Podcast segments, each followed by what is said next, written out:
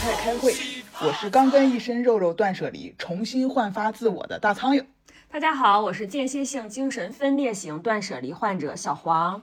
大家好，我是刚才还在断舍离的江小蛮。我们对大家的新年祝福都放在片头曲里边了。刘德华刚在超市下班，就来我们播客里边上班了。今天其实不止我们三个人哦，我们还请来了一位我的好朋友来当嘉宾。从他的名字我们就知道，这是一位重磅嘉宾。我们欢迎大象。Hello，欢迎 Hello，Hello，大家好，我是这茬新韭菜，擅长活攒到一起干，拖延到不能再拖延为止的大象艾丽芬。大家过年好呀！先给大家拜个年，祝大家龙年大吉，鸿运开，心想事成，福常来。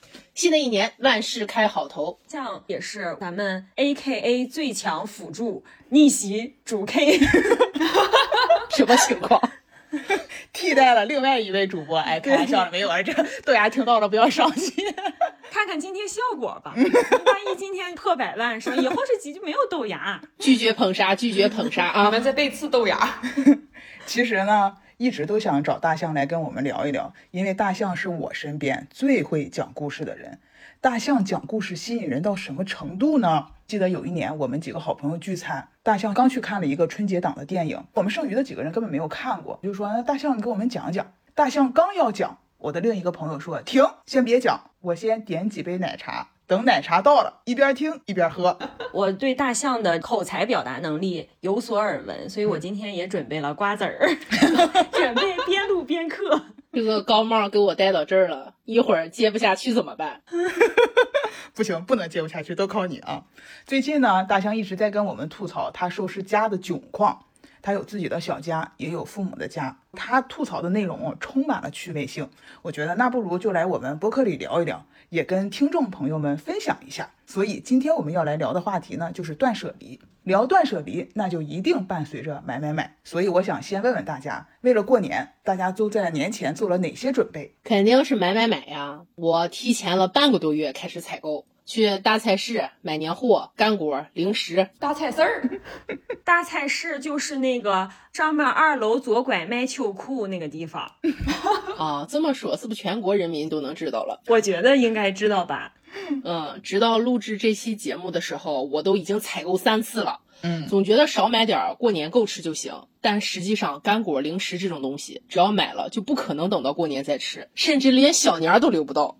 不知道过年前我还能再买几次。哎，你不是在减肥吗？谁允许你这样吃的？哎，别提了，我同事老早就喊我一起去大菜市采购干果，先被我拒绝了一次。我说我现在吃不了，都是油脂，热量也高。嗯，我说等我回家问问我妈，看她想买点什么，决定好我再告诉你我去不去。结果我妈直接给我列了张清单，好家伙，加一块儿十几二十斤。于是我趁着午休 开车载着我俩同事一行三人去采购了。你知道年前的大菜市一楼干果区有多么的热情吗？就是你明明只需要五样，除了这五样东西，非得再让你尝五样，不吃都不行那。吃饱了。哎，直接往嘴里炫。哎，尝着尝着我也沦陷了，买了一些根本不在计划之内的什么肉脯啦、芝麻糕，还没等过小年儿，已经吃完了。这就是最近网上的那个不能让你和年货在一个屋里。对我这属于提前把年过了，我到现在也吃够了，过年我也再也不想吃了。然后还和同事团购了预定那个烟花爆竹啊，万万没想到烟花爆竹也不能买的太早。睡我旁边的兄弟，在我把烟花拿回家的那一刻说：“我现在就想下楼放。”然后我阻止了他。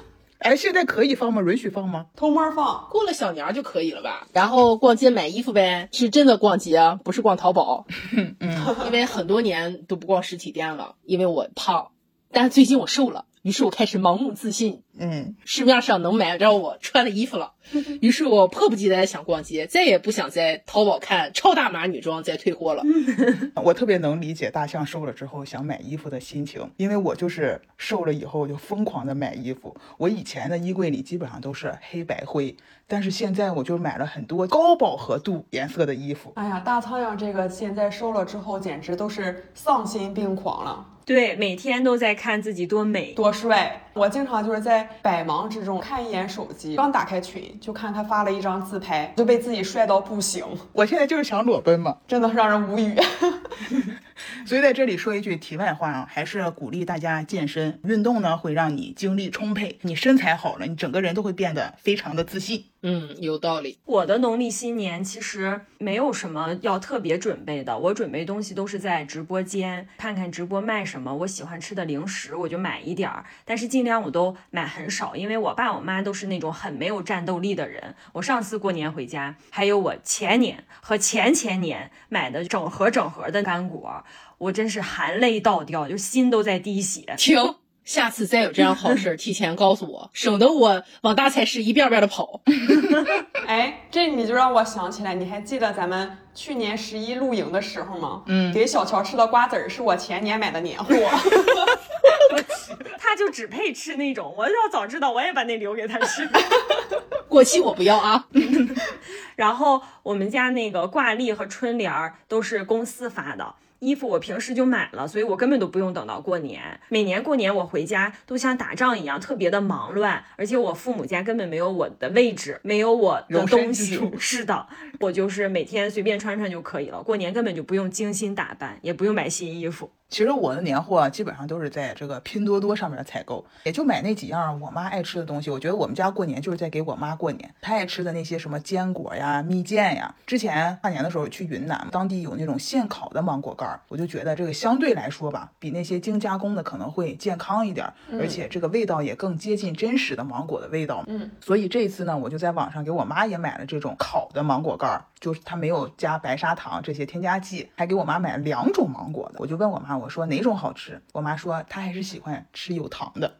我光听见“蜜饯”两个字，血糖就上来了。任何水果的果干都很甜，因为浓缩的都是精华。嗯，对，还不如吃新鲜的水果呢。嗯，我们这个年前除了采购，是不是还得扫灰呀？啊，对呀，这个过年的传统。对对对，以前拿着扫帚站在凳子上。啊，扫棚顶上、吊顶上的灰，还得擦灯，整得我灰头土脸的。结婚之后，我恐高了，干不了这样活了。是有意识的还是无意识的？因为家里有人比我高了嘛，就不需要在我这样，我再这样干这样活了啊。日常的那个收拾卫生肯定不在话下，问题是不那么日常的卫生问题怎么解决？怎么处理？嗯，你不得精神内耗一下子才能决定吗？比如窗帘洗不洗？洗的话哪天洗？是机洗还是手洗？还是送出去洗？可厉害了。如果自己洗的话，洗完往哪里晾呢？窗帘那么大，如果天气不好，没有阳光，你还得阴干，阴干得多少天能干？想完了，这个年都过完了啊！想了一连串问题之后，得出结论：我家窗帘根本不脏。这个我最近学习了，我告诉你一个小妙招，就是窗帘不需要找地方晾，洗完就挂起来，就是在晾窗帘。对，而且你洗窗帘的时候，窗帘上不是有挂钩吗？咱们都是把那挂钩一个个摘下来，然后去洗。人家现在网上教你就把有挂钩的那头卷起来，卷好了之后套一个袜子，再可能扎个皮筋儿，然后就一起洗就可以了。还有一些如果窗帘下面有穗穗的，你也可以套一个袜子，把那个穗穗包起来，这样你洗完了就是你袜子也干净了，窗帘也干净。太可怕了。你这不是精神内耗吗？你这个是步骤太复杂了，一步我都不想干。对，反正就是窗帘不脏就完事儿。你是不知道我们家那个空气湿度有多少，我还敢把窗帘洗完直接晾上，那我这是家里直接回南天了就。就是刚才大象这个困扰，我之前也有过。然后嘞，我就是一开始也是想怎么晾，然后后来呢，就是在网上查。是大象的困扰，不是大苍蝇的困扰。动物太多了，它是昆虫，我才是动物。好，生物太多了。我接着讲，我接着讲。然后呢，就是大象的这些困扰，就是放哪里晾这个问题呢，其实没有困扰我，因为我一开始就想好，如果给它洗了，我就直接给它挂上，然后它就干了。但是我有另一个困扰，就是我不够高，然后我把凳子搬出来，然后我站在凳子上比量了一下，我还是够不够那个窗帘儿。然后呢？现在有大象了，我跟你说。大象报出你的身高，呃，净身高一米七六，嗯，天哪，这就比我高十厘米。我老公净身高一米九零，所以我结婚之后我恐高了。那以后洗窗帘、摘窗帘这种任务是不是可以啊？嗯，反正与我无关。然后我想说的是什么呢？就为了洗这个窗帘，我上拼多多下单了一个梯子。成本太大了，你早说，我们家有，给你一个。那你早说呀，给你一个。然后这个梯子其实没有闲置，它非常的好用，因为前几天我家灯坏了，我还站在梯子上看了一下。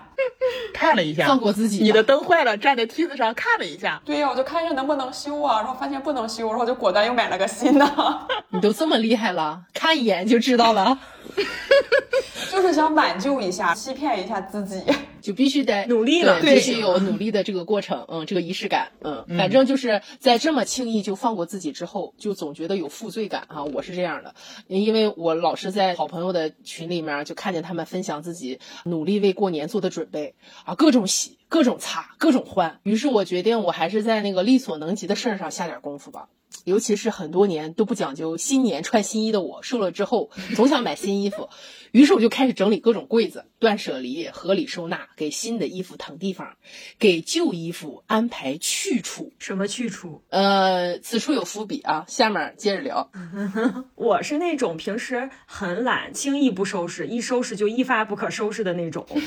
嗯就得没有人打扰我，我自己在家放着音乐或者放着我最爱的 TVB 当背景音乐，然后从清晨到日暮这么收拾。是令我，是令我，最好是家里什么活物都没有的那种，对不对？对不然都影响发挥，对不对？对，就不能有喘气儿的，就是他在那坐着或者喘气儿都影响你。对，同感。我一收拾起来就非常的细致，从抽屉里的小盒子到凳子腿儿、桌子腿儿、开关插座，然后一切边边角角我都要收拾到。一些小破烂、小零碎都会赶紧扔掉，还有一些小零碎觉得挺有用的，但是又不知道现在收拾的时候把它收纳到哪里去。然后因为我已经杀疯了，就会毫不犹豫的把这种东西扔掉。嗯，其实我最爱收拾的地方是厨房。就我这个人吧，不太爱做饭，但是我爱刷碗。那我一刷碗也一发不可收拾，我就开始擦油烟机。怎么连锁反应，我以？前呢也不爱擦油烟机，我都觉得油烟机其实没有必要天天擦，就是你集中擦一擦就行了。然后呢，直到有一次我去另一个好朋友家，我就发现他家的油烟机特别干净。她跟我说，她每次做完饭，她老公都要给油烟机的里外都擦一遍。然后呢，才能吃饭呢？然后关键是什么和祷？告一样。当天晚上回家我就做梦，我就梦见他两口子拿着那各种擦油烟机的那种喷雾来我家，给我家一顿收拾。想的挺美，那你是做梦呢？想的挺美。从此以后，每次就是吃完饭刷碗的时候，我都会给油烟机擦一遍。尤其是周末有时间的时候，就想把好久不用的碗也刷了。然后呢，就觉得自己刷的不干净，自己刷完之后就又放到洗碗机里再刷一次。那你为什么不直接用洗碗机刷呢？就是一开始的时候只想简单刷一下，但是后来想，既然刷了，上瘾了。对，一发不可收拾了吗？就要把它刷彻底一点儿。洗碗机不是自带那个消毒功能吗？嗯，但是我觉得这还不够。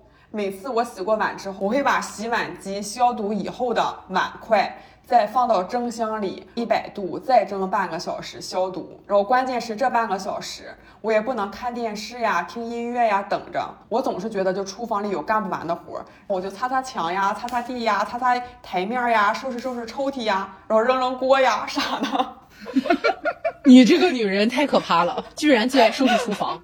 我特别同意你说的，厨房里有干不完的活儿，所以厨房对我来说是禁地。我看见厨房就头疼，对我也不爱收拾厨房。太可怕了。我就是觉得厨房这个地方就不能进去，进去之后就出不来，因为就厨房里还有特别多的食材，我没事儿就翻翻土豆啊，看看地瓜呀。长没长牙？嗯，其实黄老师和大象是把活儿攒到了一起干，所以厨房就很容易积攒油渍，对就不好清理。对，但是江小蛮平时每天都擦的话，就没有那么重的油渍。不是的，你没有理解到他。他说，因为他不做饭，不开火，所以他很爱收拾厨房。啊，没有油渍。嗯，他的厨房本来就没油不。是，不是，是我不爱做饭，不是我不做饭。行吧，一般不爱做饭的人就没有那种煎炒烹炸。一般不爱做饭的人就爱收拾厨房。对，就是他不爱做饭，他就可能煮一些，所以就厨房很干净。我也不爱做饭，我也不爱收拾厨房，我连看厨房都不想看。嗯，我也是。如果我们家冰箱不是在厨房的话，我连厨房都不会进的。我跟你们讲，因为也是快过年了嘛，录制这一期节目之前，我还在厨房里把比较高的地方、平时擦不到的地方，站在凳子上给擦了。你再站在梯子上，还对呀能擦点地方。我也想说，站在梯子上应该。厨房上面的扣板全能擦。对，我决定就是周末的时候就要站在梯子上把那个吊顶擦一擦。那你还是拿一根长的杆儿，然后放上抹布，那么样擦吧。不行，我试过，我我试过，就是使不上卫劲儿是吗？不是我试过卫生间这么擦，不行，是擦不干净，我使不上满劲儿意。。嗯，对，啊，行，我们聊了这么多，有点跑题了。咱们今天要来聊断舍离嘛，所以我想问问大家，你们是怎么理解“断舍离”这三个字的？嗯，我先说啊，我是在微博上了解到的。断舍离这三个字的出处好像是山下英子的一本书，书名就叫《断舍离其实说到这本书，我也有这本书。当我们定下来要聊这一期主题的时候，我是想去回顾一下这本书讲了什么，看看能不能今天有所输出。然后我翻开这本书的时候，就发现我不仅没读完，我还在里边发现了我之前的两百块钱。就是当时我一定是用这两百块钱当做书签儿了，然后就随意的夹在这本书里。然后这本书为什么要用两百块钱当书我我签？一百块钱当不了我也不？知道，我回忆不起来了。然后当我发现这两百块钱的时候，我就发现了这本书其实我也没读完，因为它夹在很前面的位置。嗯，捡钱》。了。行了，这本书没用了，扔了吧。对，你没给别的书翻一翻吗？可能还有钱。哎，我们以后去他家借书吧。可 以可以。那我先预定这本《断舍离》。断舍离你已经没有用了，两百块钱我就拿走了。好，说回正题，呃，断呢就是断绝不必要的东西，舍呢就是舍弃多余的东西，离就是脱离对物品的执念。嗯通过扔掉看得见的东西来实现改变看不见的世界的目标。嗯当我第一次听说“断舍离”这个词儿的时候，就总觉得有点伤感，似乎不管是人还是事儿、事物或者是感情，一旦决定断舍离，就好像要彻底断掉了与自己的一些羁绊，可能这一生就会忘记被断掉的过往。对我也会有这个感觉，这就是我从来不买二手的东西的原因，因为觉得这个东西以前它是属于别人的，然后他们之间会有感情的链接，我就无法完完全全的拥有它。那索性我不如买一个新的，然后这个东西只属于我。对呀、如果是二手的东西，它还带着上一个主人的手汗、皮屑、灰尘，就不仅有感情。不仅有看不见的，还有看得见嗯，的。对。但是呢，事实是，经过几次循序渐进的断舍离之后，我渐渐体会到了断舍离的爽感，让自己轻松的爽感。因为曾经自己误以为对自己来说很重要的东西，其实没有那么重要，大多都是自己放不下的执念罢了。嗯断舍离在我这很浅显，总结成一个字儿就是扔。扔东西的过程还是有点纠葛和痛苦的，但是经历这个过程之后，内心是非常轻快的，就特别像咱们去洗浴中心洗了个大澡，搓掉了一身的灰，而且我发现这种感觉还特别像。人们说的健身或者运动的感觉，就是刚开始是很痛苦的，但是扔着扔着，你就突然产生了心流，就进入到了一种干净、整洁、纯净的世界里，看什么都想扔。然后这个时候可能就是分泌了内啡肽，最后你扔完了之后的神清气爽，就是和健身之后感觉到浑身的那种快乐和愉悦是一模一样的。嗯，嗯，对，其实我很赞同这个像洗一个大澡的感觉。嗯，顺便做个奶浴。就是再买点儿，嗯，我之前是看刘震云说的，说断舍离就是断欲、舍物、离人，断掉自己的烦恼，舍弃不要的东西，离开让你不舒服的人。这个解读吧，就是乍一看，哎，挺好的，挺有道理的。但是你仔细这么一琢磨呀，这个断舍离要是能做到，那下一步这个人就该出家了。阿弥陀佛。六根清净。对呀，是啊，所以断舍离对于我来说就是一种低成本的投入，然后让身心变得更轻盈的过程。这个过程呢，我会问自己几个问题：这个东西可替代吗？这个东西能送人吗？没有这个东西，我的生活会发生什么样的变化呢？比如说，你买一个眼镜就会送你眼镜盒，嗯，但是它真的非常占地方，它不需要有东西替代它，它本人就很没有用，也没有人会需要它。没有这个东西呢，你的眼镜也会安然无恙地存放在它该存放的地方。我们总是想了太多的万一，但是万一就表示这个事件发生的概率小之又小，约等于没有万一。所以，嗯，那就扔。这个是我断舍离过程中的心路历程，所以你们有类似的心路历程吗？我太同意这个，你买眼镜就送你眼镜盒了，因为我总买隐形眼镜，他就送我隐形眼镜清洗盒。嗯，然后如果我买眼镜，它就不仅有眼镜盒，还有眼镜布。就是你现在买一些内裤，他就给你送袜子，然后那个袜子哈好像是男袜，就是很大很长，根本就穿不了。他总是送一些你觉得有用，但是实际根本没有必要的一些小东西。所以我现在在拆快递的时候，我只把我买的这个东西留下，他的赠品我就都扔了。还有那种送小镜子的、小梳子的，嗯我觉得他能送了有十来个小镜子，我全扔了。嗯，你下次可以攒一攒，然后一口气捐献给需要它的人，谁？摆个地摊儿什么的。我呢，对断舍离这件事最大的感受就是，如果你是个拖延症炎症的患者，那么你会有点痛苦。首先，你日常积攒的问题会很多，想一口气解决需要下很大的决心，嗯因为会花费很多时间和力气，甚至一天两天都干不完，所以需要鼓起很大的勇气。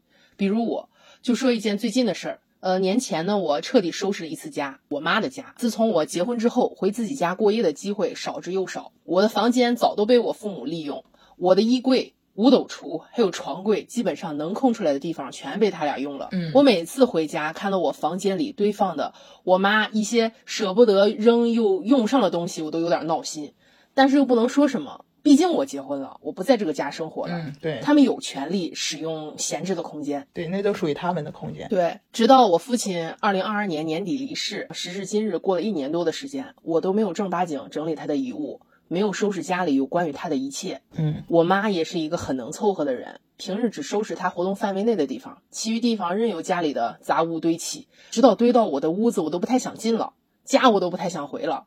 我觉得我回家没地方待，我才意识到这样不行，对永远睹物思人，永远不能整洁。对对对对，我不主动迈出一步去收拾这个家，我妈永远凑合。对于，是我从家里各种柜子入手，嗯把所有我爸生前穿过的衣服全部翻出来，全摊在床上，只留几件儿稍微新一些的衣服做个念想。嗯剩下的穿旧的秋衣秋裤、T 恤衫儿、裤子什么的全部扔掉。当然，在做扔掉这个动作之前，我会让我妈先过目一遍，嗯尊重一下她，直到她说啊扔了吧，把把腾出来的空间再整理存放一些我爸喜欢的一些物件儿，擦拭干净，收进各种柜子里。但是做这些事儿真的需要很大勇气，需要一鼓作气，甚至需要一股冲动，对对不能细想再做。对，你们想，我结婚了两年多，我房间的柜子就乱了两年多，嗯这个工作量真的你不能去细想。我当时可能胸口憋着一口气，我就觉得马上过年了，这个家今年还这样，我太堵得慌了。于是说干就干，硬着头皮推着干，代价就是从早上九点收拾到了晚上八点，我连水都没喝几口。嗯我不知道用肥皂洗过多少遍抹布，我手都开始火噜噜的疼了。我这个啊干敏皮。我以为你要上广告呢。晚上我都没有力气回我自己家了。当然，除了收拾我爸的物品，还有很多我妈从我结婚之后就浑水摸鱼放在我屋的她的衣服、床上用品、闲置窗帘儿，各种占地方、平时又不常用的东西。哎，怎么会有闲置的窗帘呢？因为我结婚买窗帘的时候，她看着这个好看，她也买了一套，嗯家里有，她又买了新的，就是有替换，所以就一定会有闲置的东西。嗯嗯甚至一个单人沙发。我家客厅的沙发太大了，我妈嫌占地方，把一个单人位放到了我的房间，然后五斗橱上还放了一个实木鞋柜，鞋柜都要上天了，哎，好危险呀，感觉真的，我全拍照留念了。还好我的五斗橱比鞋柜大。然后呢，我拍了收拾前、收拾后的对比图。嗯我真是没白长这么大体格子，布置格局和抠细节的惨烈程度，你们都无法想象，比开荒保洁都累。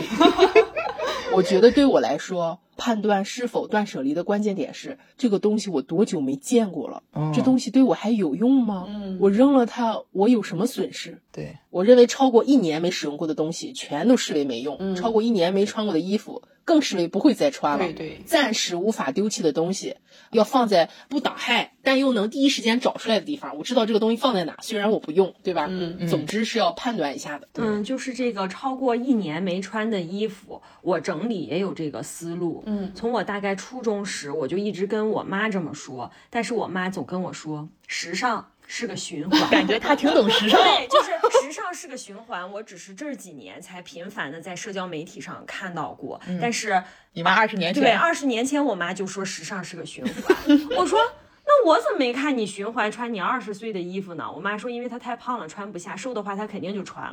但是当时我都觉得我妈在强词夺理。直到近几年流行了 old school 和 Y two K，我就发现我买的裤子就是我小时候我表姐穿剩下给我的那种美式复古的牛仔裤，我就有点后悔怎么扔了呢？就是等了二十年，这个时尚终于轮回到我这儿了。不是，那你现在还流行穿新中式呢？新中式，我最近还买了一件呢，穿完我觉得我像全聚德的服务员。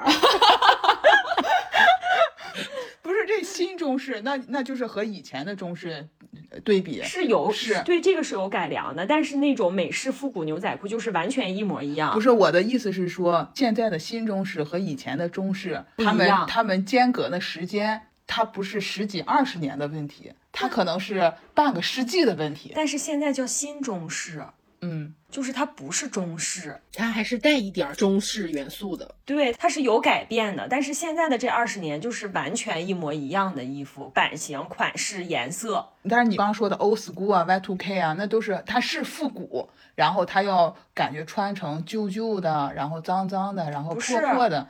是，比如说那个美式复古牛仔裤，就是 Rachel 会穿的那种浅蓝色、直筒，稍微有一点萝卜腿儿、高腰的牛仔裤，就是现在一模一样的版型啊。啊，那那个《老友记》里边的穿搭，那现在确实是都还能穿。对呀、那个拉夫劳伦就是放在对现在都可以啊。嗯，但是我那些时尚轮回前的东西，已经因为几次搬家就不知所踪了，我也轮回不回去了。嗯，那轮回回去才比较可怕。没事儿，可以买新的，接着轮回。对，现在就买新。这次我买，我就是二十年不能扔它，就我就等下一个二十 年。对，下一个轮回。等我六十岁的时候，我就拿出来穿。我还有一个思路，就是从卫生的角度，如果这个东西它留着没有什么用处，想象一下，这个东西没有的话，好像也不影响什么。但是放着这个东西，它还招灰，就增加了很多收纳、整理、清洁的成本。嗯，那这个就是必须要扔掉。对对，尤其我们桌面上的这些东西，在北京灰尘真的很大。如果你一周没有收拾，所有的东西都会蒙上一层灰。我以前就很爱买一些办公室小摆件、小物件什么的，比如好看的笔筒。但是我每天早上来擦桌子的过程都非常的痛苦。你不仅要把桌子擦了，你还要把这些摆件里面擦了，笔筒里面就会有很多的那种絮絮的灰，嗯嗯嗯，我给你一个建议，你可以准备一个蒙上。吹风机放在你的柜儿里，把灰吹别人桌子上。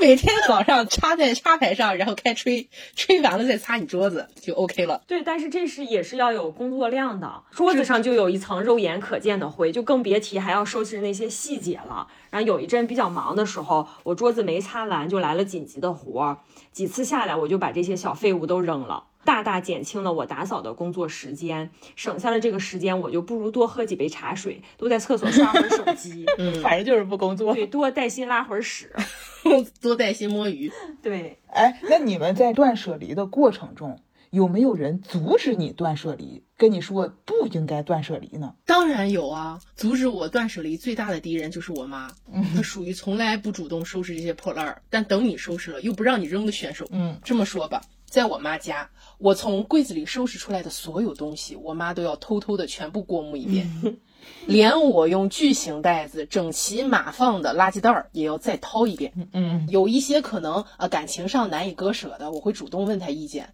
但是有些东西是我自己的，我自己就有权利决定去留的东西，他就要偷偷的再检查一遍。嗯，就不能让你随便乱扔。对我扔掉的衣服，大部分他都不想让我扔，不管是卫衣还是外套，不管是小学的、中学的还是大学的，但凡他认为这东西没坏，嗯，我插一句啊，想让他认为衣服坏了很难，脏到洗不出来了，变形脱线、腐败风化了，那个衣服腐了。我觉得主要还是风化了。它要是脏了洗不出来，但是洗完也是干净的，还是能 有别的用处。就洗不出来，嗯，风化了，在他眼里才算坏啊。嗯，反正只要这东西没坏，他肯定不让我扔。从我已经打包好的、叠好的旧衣服的那个袋子里掏出来，在身上一顿比量，打量，然后质问我这衣服怎么了？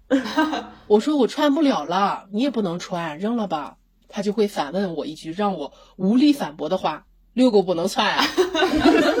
直到他攒了七八套遛狗穿搭，我说你遛狗也穿不过来了，除非你把以前遛狗穿的也给扔了。他还是会固执的把这些我不要的衣服想方设法留下。最近我争死拔命，好容易扔了一件我上初中时候的乙醇毛衣。哎，你怎么买乙醇呢？你应该只买美特斯邦威才对，尤其是在那个时候。哎，咱上初中的时候，乙醇也挺火的。当时我姐喜欢乙醇，然后就拉着我一起买了一件儿。还有森马，嗯，还有达芙妮，真维斯，对对对，还有班尼路，暴露年纪。嗯，反正印象里这衣服我都扔了好几次了，全没扔成功。所以你们也能明白了，为什么我妈会把她的一些衣服塞到我的衣柜里，嗯。里外里我收拾半天，腾出来的空间又被旧衣服占领高地了，简直就是恶性循环。对对，这也是我收拾出来的旧衣服的去处。刚才有人问的去处，就是从我自己家的衣柜到我妈家我自己房间的衣柜，可能过几年才能流转到楼下的旧衣箱。对，这主要是遛狗的衣服啊太多了，应该有一个专属的遛狗衣服的衣柜。过几年，可能正常衣柜里的衣服全都流通到这个遛狗衣服的衣柜里了。嗨，得了吧哈！用我爸的话说，五十平的房子不够放，五千平房子照样不够放，没有 用。你十个遛狗的衣柜都多余了。对我特别能理解，简直是世界上另一个我妈。我家有四个吹风机，她一个都舍不得用。我让她扔掉，她就说没坏，怎么就能扔了？你就知道扔扔扔。你为什么让她扔掉，不让她给你一个放在你的办公桌上？因为我的办公室也有一个吹风机，那你不要，就知道扔。然后就是他就说你就知道扔扔扔，万一有用呢？关键是它有几个头，就是有用，为什么要用四个吹风机？可能一个吹刘海儿，一个吹脑门儿。对，一个吹枕，那叫什么枕布？他要这样，我还开心了。但他根本就不是，他就用一把吹风机吹他的头，吹我的头，吹我爸的头，吹我家狗，全都用一把。嗯，然后我家还有那种功率很小，就拳头那么大的吹风机，我就吹两个小时，你手都麻了，你也不带吹干的。嗯，我家客厅有三四把剪子，这三四把没一个能剪开东西。就是那种有的时候是那种你你买什么吃的，他送了一把小剪子，很塑料，剪两下，尤其我们家总剪胶带，然后那个胶带就会粘在上面，根本就是弄也弄不开，剪东西也不好用。我妈每次都要留着。我有一次用剪子，她就接连给我拿了三把，都没有办法剪开一片纸，然后我就生气把这个扔了。我第二天早上起来，我一打开抽屉，发现抽屉里有这个剪子，我一看茶几上的笔筒里，笔筒里也有一把剪子，他们又回来了。轮回了 那你想没想过，你家可能缺一个磨刀石？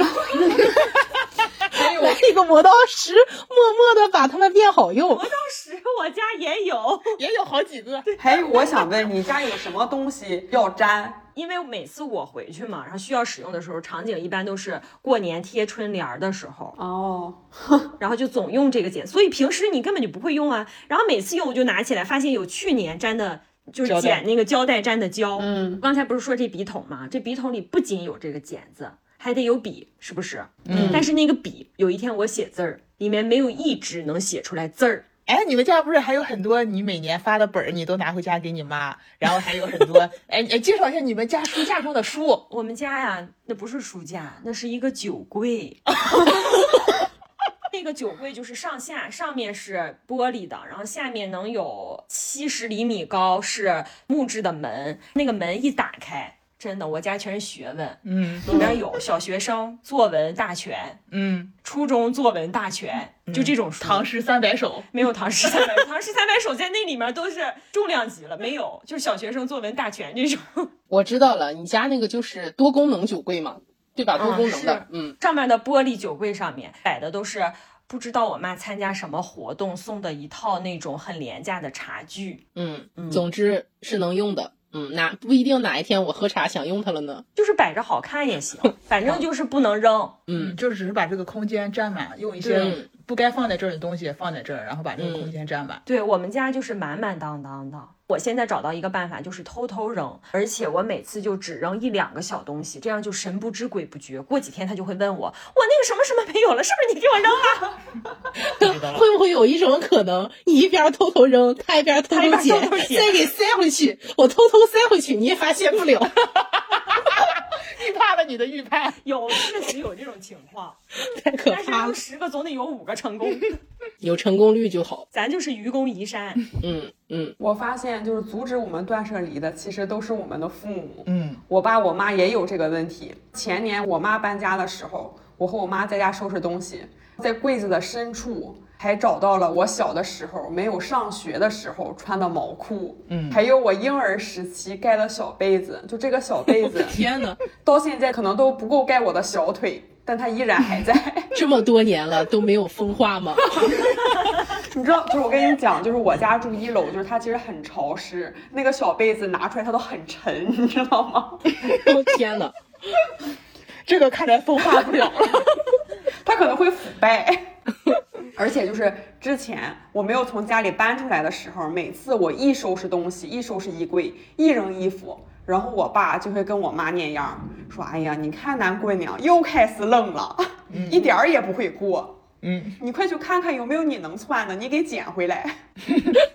结果就是我只要一在家里断舍离，我家的场景就是我在一袋儿一袋儿往外扔，我爸就指挥我妈往回捡。嗯但是呢，捡回来的衣服永远都没有穿过。就等下次我再收拾的时候，这一套动作还要再来一个循环。哎呀，一样一样的。你讲这个，我想起来了，哦，我妈有一件睡衣是我初中时候的衣服，嗯，到现在她还在穿。关键是我妈很胖，嗯，我初中再胖也没有胖到现在这个程度。嗯，然后我妈穿那个睡衣非常紧，她还是要穿。他有一个目标，我有一天要穿这个衣服不再紧了。那他反正他这个紧的状态，应该从我发现已经有个五六年。没有困难制造困难。哎，说到这个，我突然又想 Q 一个我们共同的朋友，嗯他也有很多初中的衣服，到现在都还在家里当做睡衣穿。啊，行，不言而喻啊。对你看，你们都是妈妈，可能这方面的问题比较多，但是我妈就没有这个问题。可是，一个家里总要有一个人有这个问题吧？那就是我爸。我跟我爸不是很熟啊，所以很多事情我都是听我妈随口那么一说。但是有一件事儿我印象比较深刻。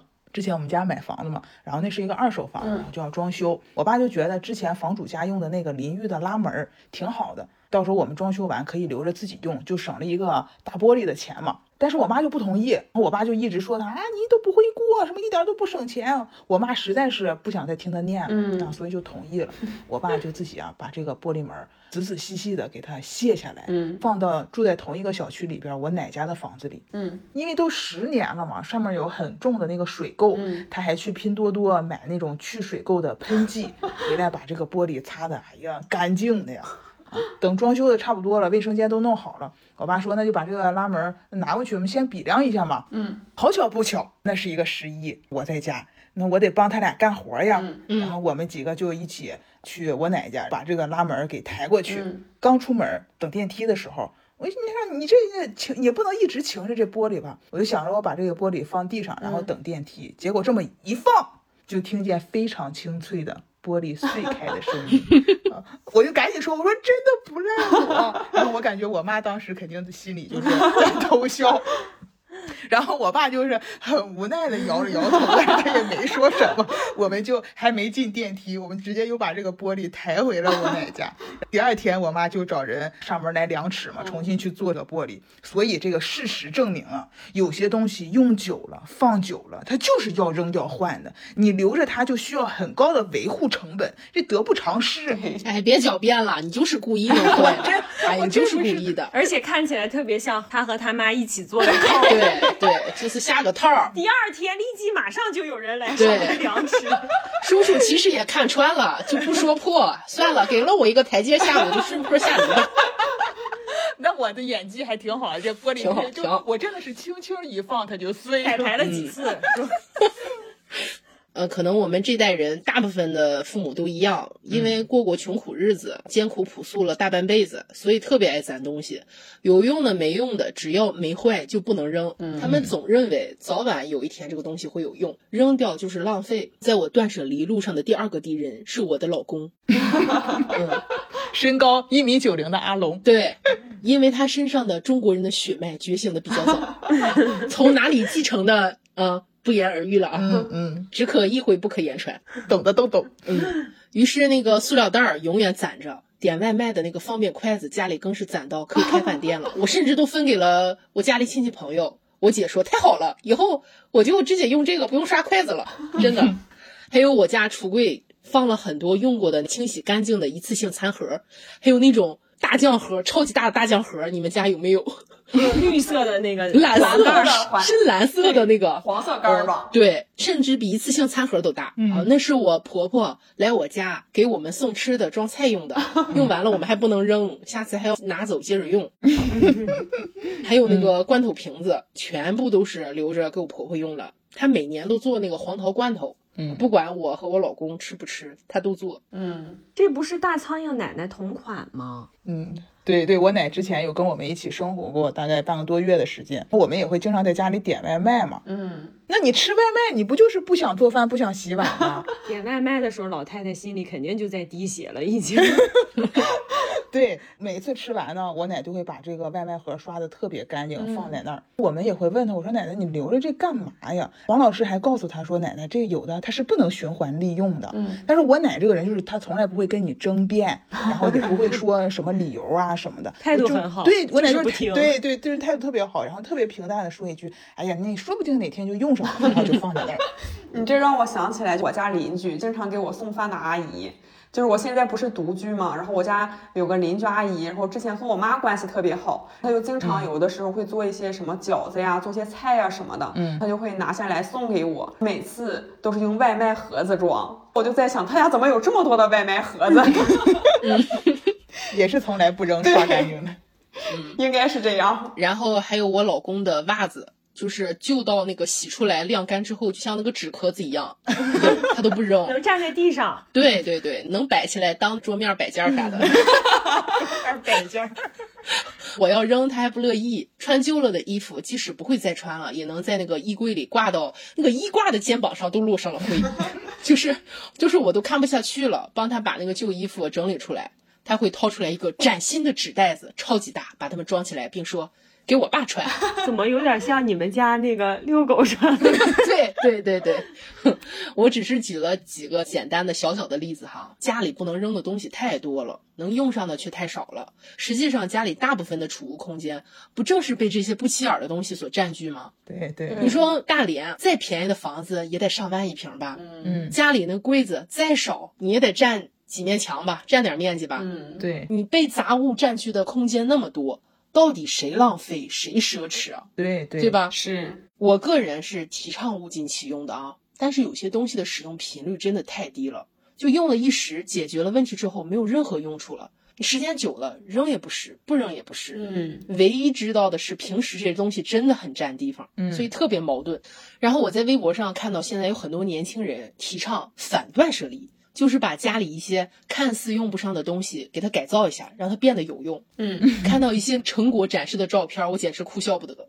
那个大桶的洗衣液的瓶儿可以剪一剪，一分为二，甚至一分为三，一半儿可以当花瓶儿，另一半儿当香皂盒儿，甚至可以把它扣过来拧盖儿的地方当马桶刷的底座儿，嗯然后装鸡蛋的那个纸壳底座儿当首饰盒儿，嗯，就不管这个东西破烂到什么程度，他们都能再循环利用。这个可不能让我爸我妈听。就是一度让我怀疑，难道只有我的垃圾是垃圾？你说改造的这个过程也增加了很多时间成本啊，对而且改造之后的东西，你看着也没那么美观，没那么雅观，时间久了不也是一团糟吗？对，反正我还是提倡非必要别折腾，又省钱又省时间，时间就是金钱。对，定期断舍离，才能让家庭空间有个健康的新陈代谢。你，就是大象刚刚说的这种改造，会让我有一种，这不是在凑合过日子吗？这是我最不能接受的一种生活方式。我觉得我努力赚钱的目的就是好好享受生活，而不是凑合过日子。对，对，刚才反断舍离的这个联盟听的我都背后发凉，我生怕我爸我妈又学会了一种凑合日子的方法。这期节目别让他俩听。而且我妈还为了不扔东西，发明了一系列的歪理邪说。她说，总扔东西不仅是浪费，还是把福报都给扔没了。嗯，那你应该告诉他，财神不入脏门。我也告诉她了，我妈说你净信那些迷信的东西。那他是什么？佛教是佛教，迷信是迷信，两者绝对不一样。他说的就是有道理，我说的就是迷信。我本来是想用魔法打败魔法，殊不知这但是人家说你那不是魔法，魔高一尺，道高一丈。嗯，所以我觉得断舍离是一种生活方式，一种生活上的追求，它不是一种浪费。我觉得这个激情消费和囤货才是最大的浪费。，对，嗯，我严重同意这句话。激情消费有时候可以理解啊，毕竟你可能看个直播间儿，那个氛围轰到那儿了，你不买还扫兴，自己也不能那么快就下头。上对对对对对对生怕自己手慢了。对对。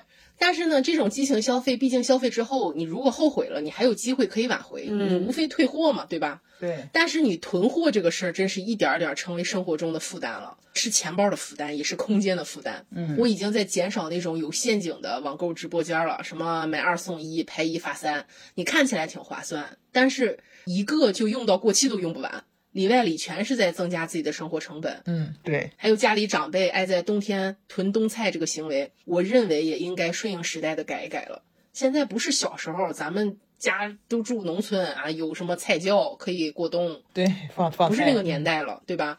囤的那个冬菜基本都堆在楼道、公共的空间，或者你家里有外阳台、冷一点的地方，对吧？嗯，买的时候都觉得，哎呀，这个大白菜便宜的。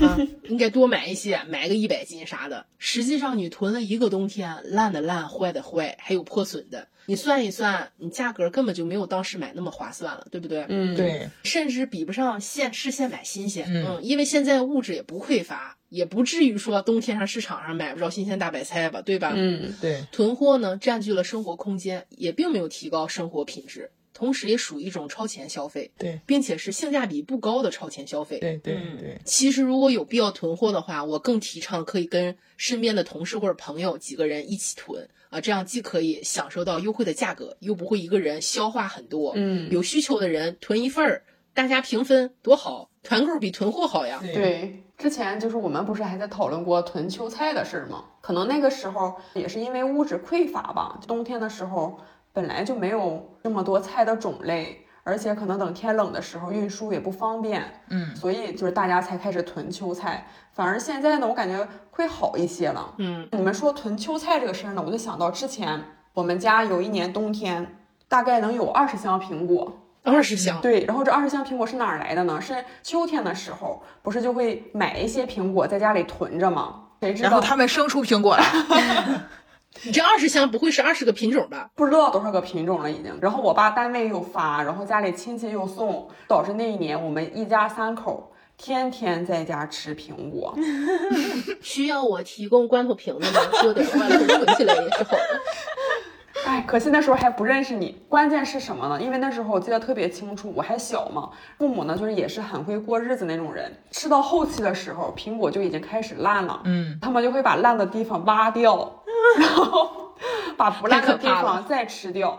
你想，这就是一个恶性循环，你永远都在吃烂苹果。烂苹果，对，好的苹果就是你放的越久，它就也会烂。所以我就感觉我那一个寒假有一个月的时间都在吃烂苹果，我妈追着我天天吃苹果，就怕吃不完，所以就导致我现在长大了，一个人生活，我都很少会买苹果，嗯就是有点儿 PTSD，对，看见苹果害怕了都。对，别人给我一个苹果，当然知道它也是好吃的，我也愿意吃。但是我自己一个人的时候，我从来都不会买苹果。嗯，哎，说句题外话，就是这个吃烂苹果这个事儿，让我想起了我爸曾经的一个理论。嗯，我爸就说，吃瓜子儿一定要捡大的吃，因为这样你就永远在吃大瓜子儿。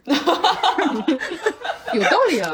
对其实我们之前在消费那一期里边有讲过，什么买二赠一、拍一发三、满减凑单，这才是妥妥的消费主义陷阱。对，不如直接拼多多，你要多少买多少，其实价格也没有差多少。是而且拼多多我最近还发发现了有一个是和江小蛮一起发现了一个小 bug。嗯，因为我黄老师我们俩一直要喝苏打水儿，嗯每一次卖这个苏打水呢，就是呃那叫什么？三人拼，对，三人团购订单才能真的生成。嗯，我就会找江小蛮，我们俩一人买一箱，然后江小蛮帮我买一箱。结果那一天呢，他就把这个地址买错了，他买到他们家去了。，对他就把这一单给退了。嗯但是这个订单还是成功了。对，嗯，这就是你如果再遇到这样的情况的话，你可以找你的朋友帮忙。他如果不需要的话，就让他把这个订单退掉就好。对我希望拼多多的程序员也不要听这期节目，立马连夜修改 bug。好像现在大家都开始渐渐接受降低物欲、降级消费这件事儿了。嗯，我觉得有时候消费降级也不完全是大环境不好的锅吧，月收入比较固定的人群也大有人在。就以前挣多少花多少，现在挣的一样多，但是少花点儿也是好的，对还是看个人吧。对对对，就随着年龄的增长，对物质上的需求直线下降。年轻的时候什么都想拥有，只关注自己想要什么，现在反而会想自己有什么，更在意的是情绪价值的满足和嗯。精神世界的富足。是，嗯，年轻的时候着急往身上做加法，现在反而开始做减法，少一些欲望就会少很多的烦恼。对对，我特别同意大象说的这个，就是虽然说无欲则刚，但是我们都是最最平凡的普通人类呀、嗯谁能没有欲望和追求？是只是我们随着年龄的增长，我们的欲望和追求也在发生变化。对，可能小的时候，因为我们一无所有，所以我们需要拼命的证明自己，需要被看到，就会有那些比较高的物质追求，要用这些东西来证明自己。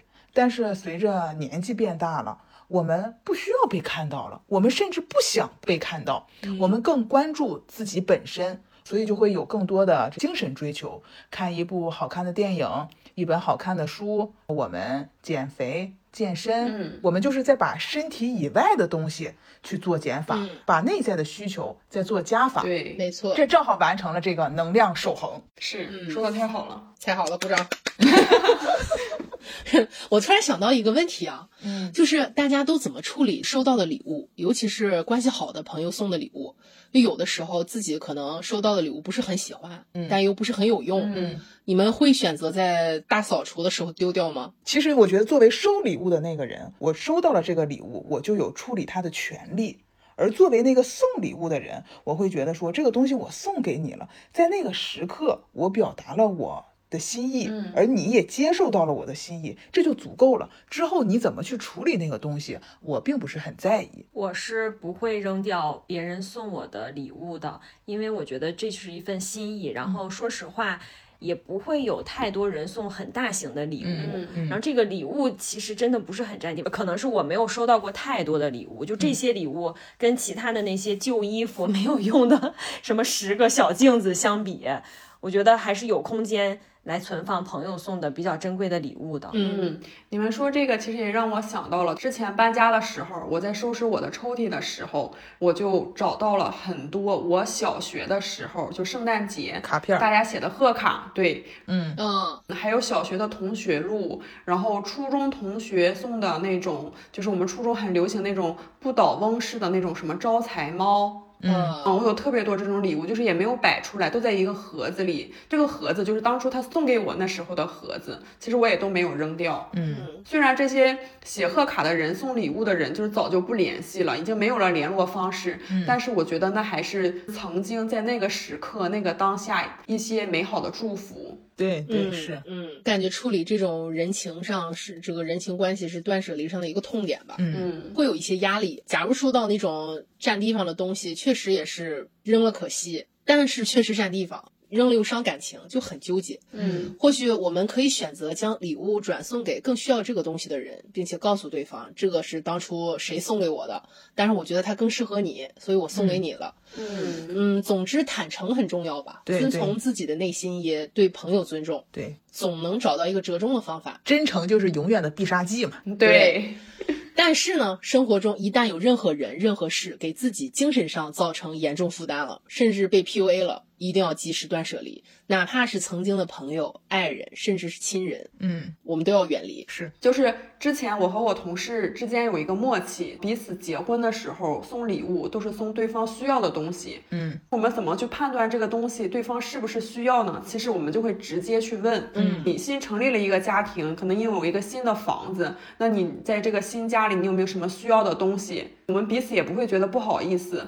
反而就会很直白的说，我还想要一个什么什么东西，当然价格是在彼此都能承受的范围内的。嗯我觉得这样就很好啊，就是你既表达了你的心意，你送的这个礼物呢，还是对方能用得上的，对甚至他在用的时候，他还会想到你。对我觉得这样就是那挺好。对大家不如就很直白的这样去说出来比较好。但是送礼的时候怎么说呢？你和你同事之间这样的呃礼物交换，嗯我觉得还有一种精神上的断舍离也很重要，比如整理电脑文件、网盘资料，嗯，手机照片，还有一些 B 站的稍后再看，小红书里的收藏。嗯我们每天都沉浸在这些海量的信息里面，被数字化垃圾淹没。嗯就那些想学的、想了解的东西，一直在潜意识里，每天都觉得我有好多未完成的事项，就像上学的时候有很多功课没有做完，要等着自己，或者是自己哪一门很差的功课需要着重补习的感觉，自己给自己制造了很多的焦虑。嗯还有就是我最近几次出去玩儿，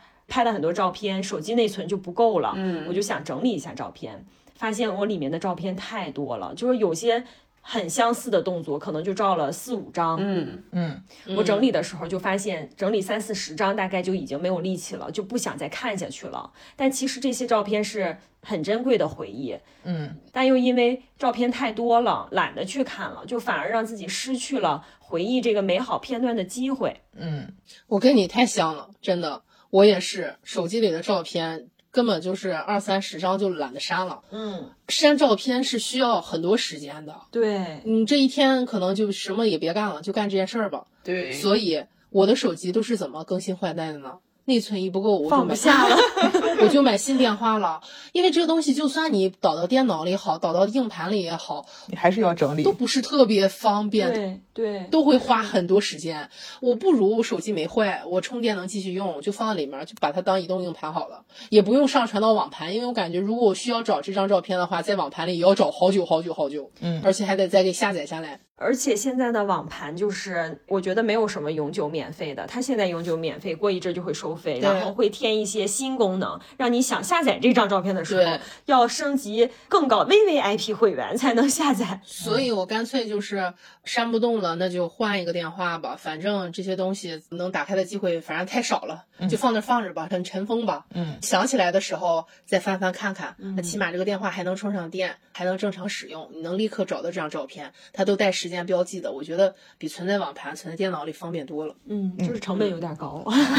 哎呀，现在手机都便宜了。哦，对你说到这个，我觉得我现在已经对什么电子产品、手机这些东西就没有任何追求了。我只要能看微信、看个视频、刷个抖音、打个电话就可以了，不需要那么多功能了。对说一句题外话啊，就是我以前我不太喜欢拍照片，因为我觉得很麻烦。嗯，有些人经常我吃什么啦，我今天干什么啦，他都要拍一个照片儿。嗯我就觉得这这个行为，我就感觉很 low。但是有一天，我不这么感觉啊，听众们。我也是啊，听众们，因为我就这样。对对，曾经曾经愚昧的自己，然后也不会记录自己的变化。嗯，直到有一天，我的一个朋友跟我说，他现在喜欢玩摄影，想约我一起拍照啊什么的，我就把我以前的单反拿了出来，就看了一下以前单反里的照片儿，那大概是五六年前出去玩的照片儿，因为这个单反已经尘封了五六年了。嗯，看到五六年前的照片儿，就是觉得，哎呀，当时的自己，嗯，很年轻，嗯，然后能感受到稚嫩的眼神，一瞬间穿越回去。对，还有满脸的胶原蛋白，嗯就感觉每一个瞬间都应该被记录，也都值得被记录。嗯，抖音记记录美好生活。你你以前还没有抖音，你忘了你抖音是怎么来的吗？对，都是因为你不记录美好生活。对对，所以说现在我也是尽可能的去多记录生活，记录自己，我觉得还挺有意思的。然后也是现在也成为了一个吃什么都要先拍一下的人。对，然后也试着去拍视频、剪辑视频，希望把这一切都就是这些东西可以记录下来，不是为了给别人看，就是为了等自己年纪更大一点的时候，嗯，可以回想一下自己曾经的样子，曾经做过的事情，然后那些曾经美好的瞬间。嗯，可以作为回忆的素材保对存起来。对对嗯对啊，这又说远了啊。好，我坚信呢，断舍离会上瘾，就不需要太频繁，一年一到两次就行。换季的时候把柜子彻底整理出来，也让自己更了解自己物品的摆放，嗯不至于时间久了找不到东西，对吧？对，甚至在整理的过程，就像小雨似的啊，可以回顾一下过往。对有时候只有看到一些物件的时候，才能突然想起当时发生的事。嗯平时绝对不可能有机会想起来，而且这个物件给你带来的冲击和你去单纯的回想，感觉是非常不一样的。对，反正对任何的人或物产生过度的依赖、过分的不舍，我认为都是一种病，对需要我们自己意识到这样不好，自我觉醒，不让恋物的情绪左右自己，才能积极向上、阳光快乐。希望我们每个人都能常断常新，常新常乐。对 对对，说的特别好。嗯，断舍离是一个挣脱外界事物给我们带来束缚的过程。通过断舍离呢，可以让我们回归本我，轻装上阵。我觉得我们就是一粒很微小的尘埃，不需要那么多的物质，清理掉那些像蜘蛛网一样繁杂交织在我们身上的杂物、资讯，摆脱掉这些无形中消耗我们精气神的东西，才能让我们看清现状，专注自我，更加清楚自己真实的需求是什么，也有更多的精力来满足自己真实的需求。没错，还是我们节目的一贯宗旨，按照自己的想法活。意见这个东西，想接受就接受，不想接受就不接受，不要被舆论控制，更不要被资本家控制。嗯做自己觉得对的事情，过属于自己的人生。绝了！这个话题特别适合在辞旧迎新之际展开，嗯，似乎也只适合在这个辞旧迎新之际主动展开。对，毕竟“断舍离”这三个字听起来带一点悲伤色彩，但不管我们是被迫断舍离，还是心甘情愿断舍离，我们总逃不过跟生活中的点点滴滴来一场告别仪式，盘点过往，体面告别，向前走，别回头。啊，不对，向前走，少回头，多少还是得给自己不舍留点余地，循序渐进嘛。嗯，嘿嘿。啊，今天我们就在大象的这个总结里迎来我们节目的尾声。今天的会议我们就开到这里，韭菜开会，散会。拜拜。